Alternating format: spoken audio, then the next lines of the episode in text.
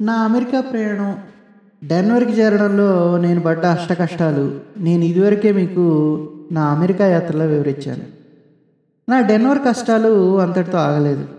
నేను మళ్ళీ మా నాయుడుపేట నివాసి అయిన బుడ్డ రాజేష్ ఓ సంక్లిష్టమైన ప్రాజెక్ట్ని చేపట్టాము అదేంటంటే మా ఖాతాదారుని యొక్క ఖాతాదారుల వివరాలను ఒక పాత డేటాబేస్ నుండి ఒక కొత్త డేటాబేస్కి వలస తీసుకెళ్ళడం. ఈ క్రమంలో మేమిద్దరం కలిసి ఓ ఇరవై లక్షల ఖాతాదారుల వివరాల్లో దాదాపు ఓ లక్ష ఖాతాదారుల వివరాలని కృష్ణార్పణం చేసేసాం. ఒక లక్షే కదా అని ఊరుకోవచ్చుగా మా ఖాతాదారుడు. ఊరుకోకుండా మా చేత తప్పిపోయిన వివరాలను వెతికిచ్చి వలస చేయించి మాకు ఉద్వాసన పలికాడు. ఈ ఉద్వాసన పర్వం గురించి రాస్తే ఓ భారతం అంత అవుతుంది ఈ కథ.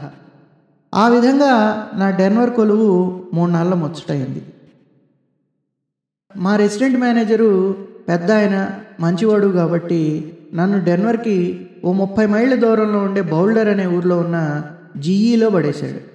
అందరూ చల్లగదలకుండా డెన్వర్లో కొలువు చేసుకుంటూ ఉంటే నేను మాత్రం ఓ సంవత్సరం పాటు డెన్వర్కి బౌల్డర్కి మధ్య బంతిలాగా దొరిలా.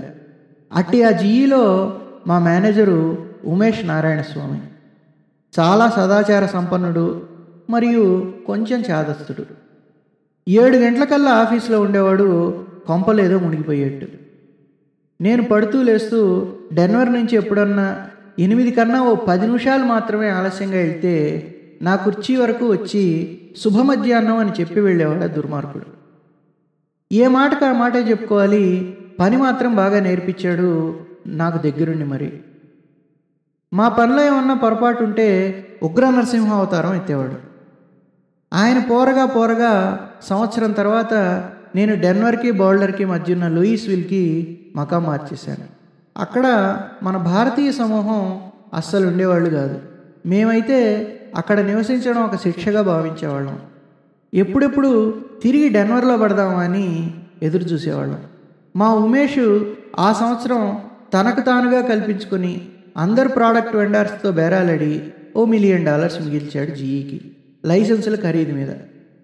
అవన్నీ పూర్తయ్యాక వచ్చి చెప్పాడు హర్ష తటాబుట్టా సర్దుకో నువ్వు కూడా నేను కూడా సర్దుకుంటున్నా అని. అదేమిటి ఉమేష్ నువ్వు జీఈకి ఒక మిలియన్ మిగిల్చావు నిన్నెందుకు సాగనంపుతారంటే లేదు హర్ష నీకు తెలీదు ఈ జీఈ నాయకత్వపు జనాల ఆలోచన. నేను ఈ సంవత్సరానికి ఒక మిలియన్ మిగల్చడంతో ఇక ఈ సంవత్సరం అంతా ఇక ఈ సంవత్సరం అంతా నా దగ్గర నుంచి ఇక కొత్త ఉత్పాదకత ఏమీ ఉండదు.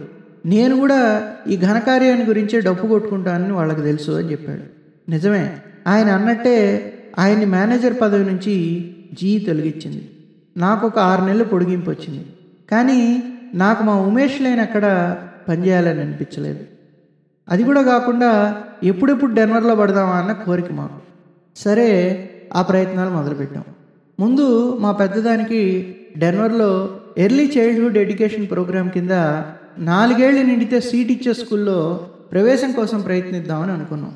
అందుకని ఓ రోజు మంచి ముహూర్తాన డెన్వర్కి మా ఇంజనీరింగ్లో సీనియర్ అయిన శివకోట అన్న ఇంటికి వచ్చాం. పిల్లలు కాస్త దేరుకున్నాక స్కూల్కి పోదామని కారు దగ్గరికి వచ్చాం. పిల్లలిద్దరిని వెనక కార్ సీట్లో కూర్చోబెట్టే క్రమంలో నేను తెచ్చిన ఫైల్ని కారు మీద పెట్టి వాళ్ళని కూర్చోబెట్టాక ఆ ఫైల్ తీసుకొని లోపల పెట్టుకోవడం మర్చిపోయి అలాగే బుర్రుమని స్కూల్కి వెళ్ళిపోయాం. అక్కడికి వెళ్ళి చూసుకుంటే ఆ ఫైల్ కనబడలేదు. మా సర్వ సమస్తం ఆ ఫైల్లోనే. మా పాస్పోర్ట్స్ నా సర్టిఫికేట్స్ పిల్లల బర్త్ మరియు వ్యాక్సినేషన్ రికార్డ్స్. ఒక్కటేమిటి? సమస్తం అందులోనే. మా గుండెలు జారిపోయాయి. వెంటనే పరుగు పరుగున శివకోట అన్న అపార్ట్మెంట్కి వచ్చాం. అక్కడ కూడా మాకు ఆ ఫైల్ కనబడలేదు. ఒక్కసారి కుప్పగోలిపోయాం. దేశం కాని దేశంలో సంబంధిత కాగితాలన్నీ పోగొట్టుకొని ఏమిరా ఈ శిక్ష అనుకుంటూ. సరే ధైర్యం తెచ్చుకొని శివకోట అన్న వాళ్ళ అపార్ట్మెంట్లోని అన్ని కామన్ పరిసరాల్లో ఒక నోటీస్ పెట్టాం. ఎవరికన్నా మెరూన్ కలర్ ఫైల్ దొరికితే మాకు ఫోన్ చేయండి అని.